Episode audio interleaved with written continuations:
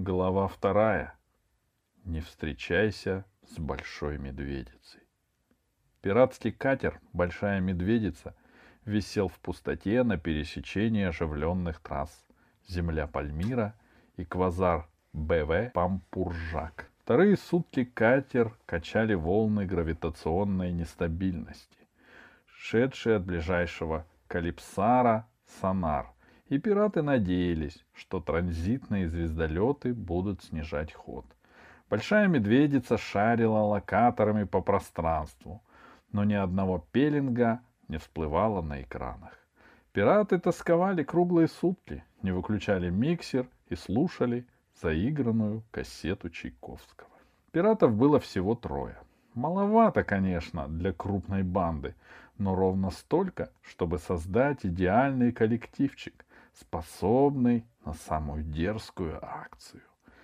Этими тремя были бывший землянин, а нынче космополит и предводитель банды Андраковский, немой клоун с семи крестов по имени Бомбар и старый робот Катарсис модели Страк 434.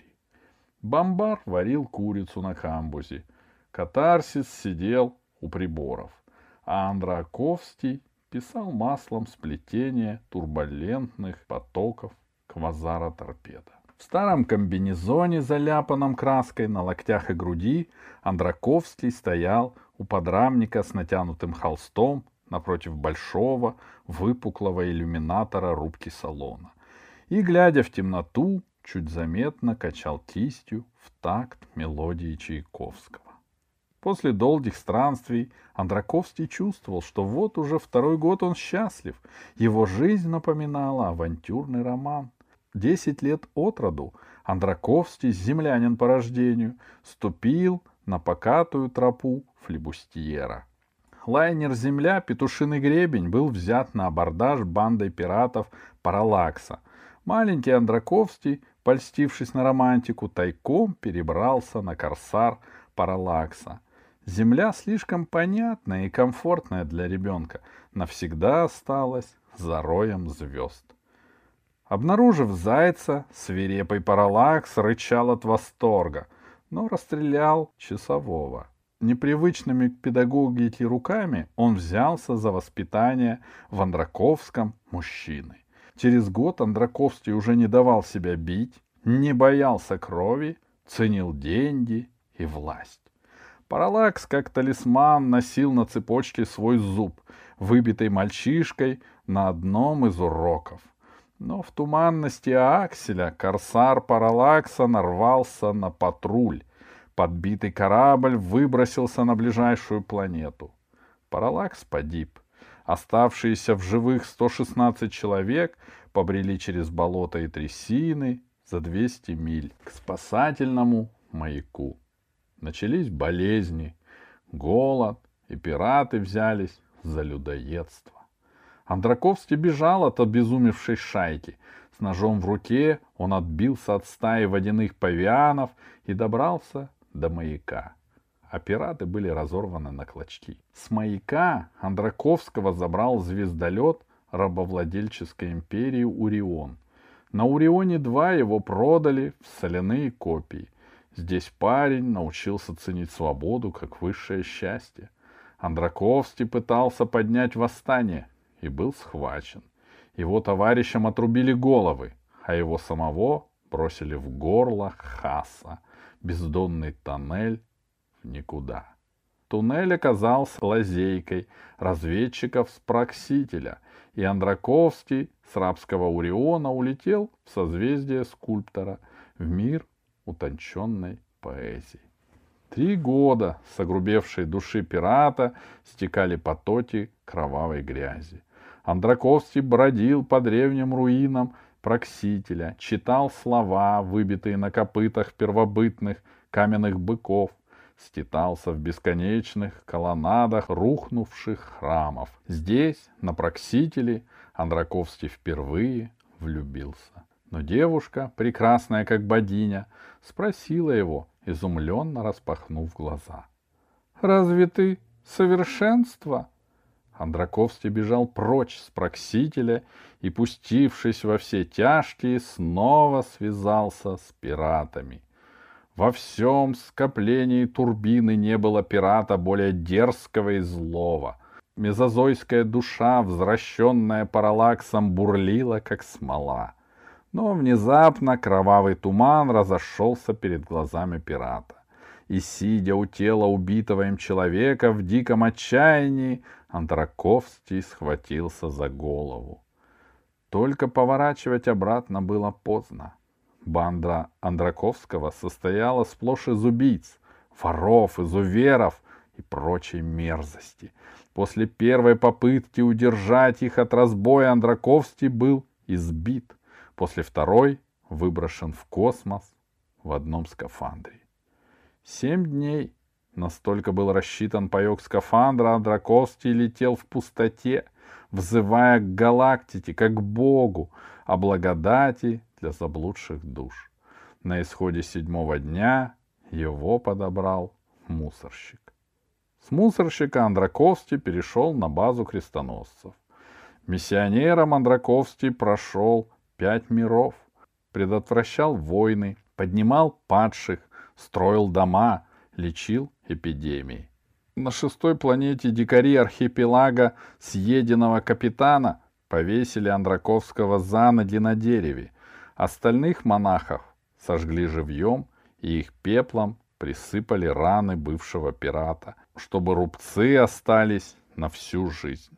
Ночью соседнее племя напало на мучителей Андраковского, и пират в заварухе бежал. Во Вселенной нет любви к человеку. Вот что вынес Андраковский из всего этого. Через месяц в составе наемных рот маршала Тарана Андраковский вернулся к дикарям и выбросил их в море. Наемники едва успевали справляться со всеми заказами звездного шара. Мыслительная деятельность Андраковского прекратилась. И жили только руки, которые давили мятежи на булыжники, травили сельву на алмазной игле, сражались с ордой пустого тифона.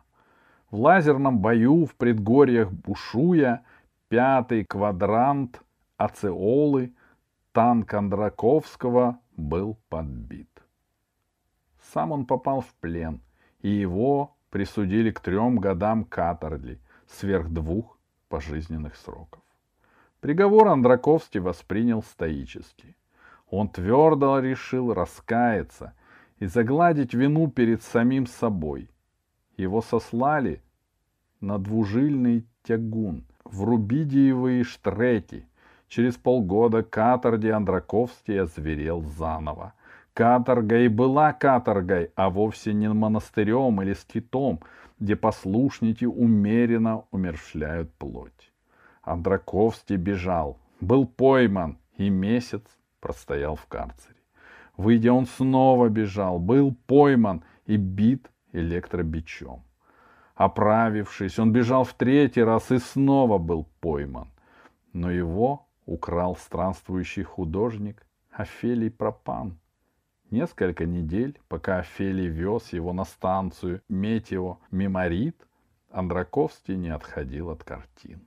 Станция Метео Меморит принадлежала земле. Никогда еще Андраковский не был так близок к дому. Но все его мысли были поглощены живописью. Он достал холсты и краски и начал писать. Первая картина «Что я думаю о галактике?» Повергла всех в шок. Потрясенный собственным талантом, Андраковский не отходил от Мольберта сутками. Через полгода по галактике поползли слухи об удивительном художнике, а сам художник вдруг бросил живопись, влюбившись в метеоритчика Надежду. Но Надежда была женой начальника станции, и однажды Андраковский узнал, что станция вообще-то не рассчитана на пассажиров сверхперсонала. Андраковский попросил не гнать его еще 10 дней, и за эти дни он написал портрет Надежды а после, разбитый, опустошенный и отчаявшийся, понесся, куда глаза глядят, и выбросился Робинзоном на безлюдную и ласковую планету. Целый год Андраковский провел в одиночестве и не писал картин. Он думал, если уж он сам не нужен никому, то кому нужны его картины? А через год ради интереса Андраковский на каное переплыл море и высадился на атолле, где своему изумлению встретил так, такого же Робинзона, как и он сам, но только не художника, а философа. «Мы все, — сказал философ, — люди из разных времен. Если мы сумеем рассказать о себе своему времени, значит, жили не зря. Ты, похоже, человек из будущего, до которого сам не доживешь. Значит, пиши картины, как письма на родину. Они дойдут до будущего вместо тебя. И Андраковский вернулся к Мольберту. Еще год он провел наедине с холстами. В его сознании смутно вырисовывался идеал жизни. До этого неведомый ему. Тихая музыка, переливы звезд и рождение красок. Андраковскому хотелось писать картины, а две трети времени у него уходило на сон и добывание пищи. Но все же он был доволен. А на третий год мимо планеты Робинзонов пролетали механические орды роботов-кочевников хана Мехмата. Мехмат спустился посмотреть на картины, и по его корпусу текла скупая мужская смазка, выдавленная небывалыми чувствами. Мехмат увез Андраковского в космос. Андраковский подарил Мехмату картину «Мое мнение о смерти коллапсаров». Мехмат отдал Андраковскому новенькую станцию, четыре катера и 50 роботов, обслуживающего персонала, а сам, рыдая, скрылся вдали. Андраковский зажил, как царь. К нему прибился бедняга Бомбар, выброшенный самодуром капитаном за немоту и тупость, последствия неудачного клонирования в лаборатории граненого меридиана на Семи Крестах. Андраковского выбрали секретарем Галактической ассоциации живописцев, но сторонники школы Маренго и Хаки, заслоненные новым талантом, из зависти начали плести козни. За роковое прошлое Андраковский был исключен из ассоциации. У него даже хотели отнять подарок Мехмата, станцию, которую он назвал «Большая медведица». Андраковский защищался как мог, в бою погибли три катера и все роботы. Из их останков Андраковский собрал катарсиса. Большая медведица, отвоевавшая независимость, перекочевала на новую орбиту и вскоре была забыта всеми. Слава Андраковского развеялась без следа. Но Андраковский продолжал жить и творить. А чтобы не умереть с голоду и не остаться без энергии, он раз в месяц грабил пролетающие звездолеты. Его душа пришла в равновесие. Он обрел долгожданный покой и наслаждался звездами. Правда, сейчас покоя не было. Неоконченное полотно тянуло к себе. Но Андраковский слушал музыку, стоял и думал — что если в хвостовую спираль потока, которую он сейчас заканчивал, добавить ультрамарина, а ядро из багрового сделать алым, искрящимся, то это будет картина о любви. Он назовет ее «О чем говорят турбулентные потоки». Мысли Андраковского были прикованы к вечному вопросу не случайно. Ой, как не случайно. Два часа назад радар сообщил. Приближается неизвестный корабль. Судя по размерам, в самый раз для грабежа. Катарсис включил дальний проектор, и на экране появился среднего тоннажа катер под названием «Санскрит». Вряд ли экипаж больше четырех. Андраковский оставил кисти и велел готовиться к абордажу.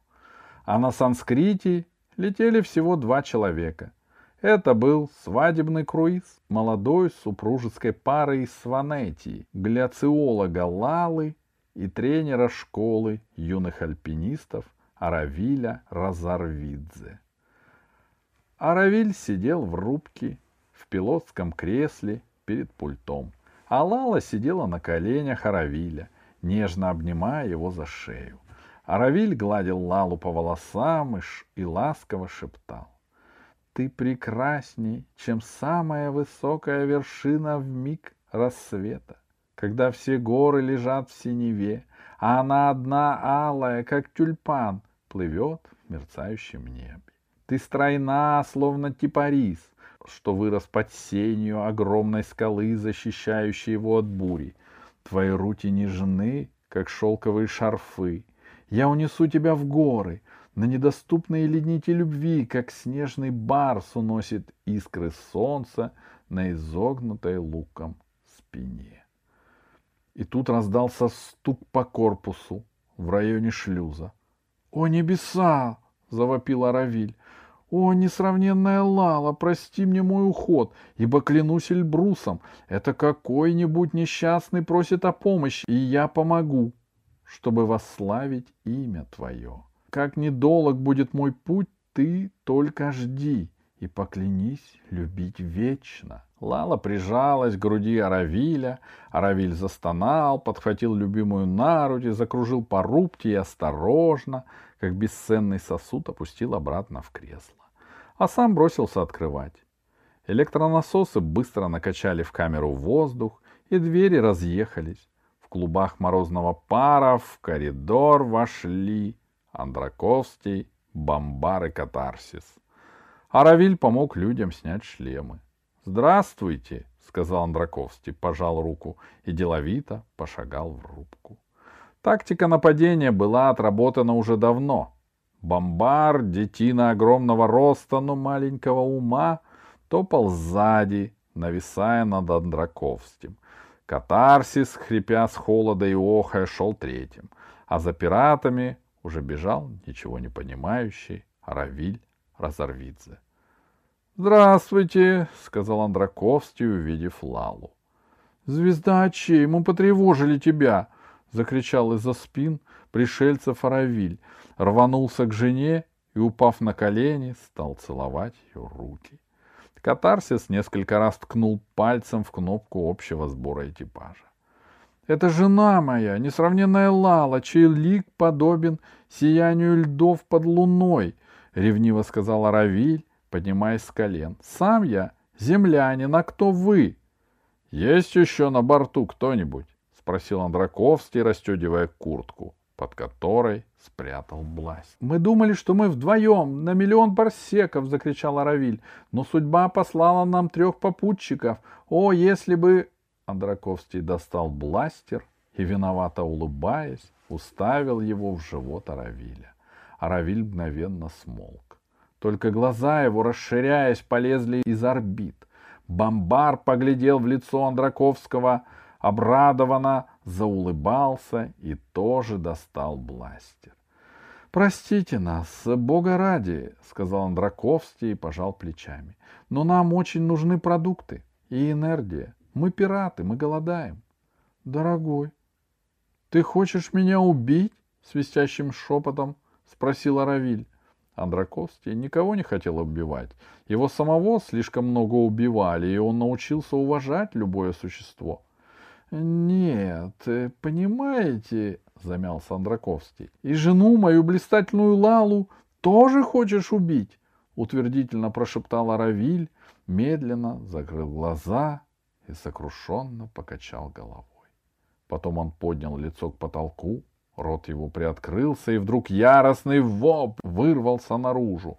Равиль подлетел в воздух, пинком выбил бластер из рук Андраковского, перевернулся через голову и, и вторым пинком в челюсть отбросил пирата в угол. Бомбар ухнул от восторга и бластером, как дубиной, хватил Равиля по голове. Но за миг до удара тот вывернулся из-под приклада и рванул Бомбару за руку. Бомбар, потеряв бластер, с грохотом распластался на полу. Катарсиса от неожиданности замкнула. А Аравиль коротким толчком плеча откинул его на пульт. Что-то затрещало, и по дисплеям пронеслись желтые зигзаги. Бомбар за сведенными по переносице зрачками сел, хрустнув позвоночником, и Аравиль живо приставил к его виску дуло. Андраковский не шевелился. Катарсис, гремя, свалился с пульта. Лала лежала в обмороке. Глаза Бомбара вернулись на место. Он взглянул на Аравиля, который был искренне убежден, что держит пирата под контролем.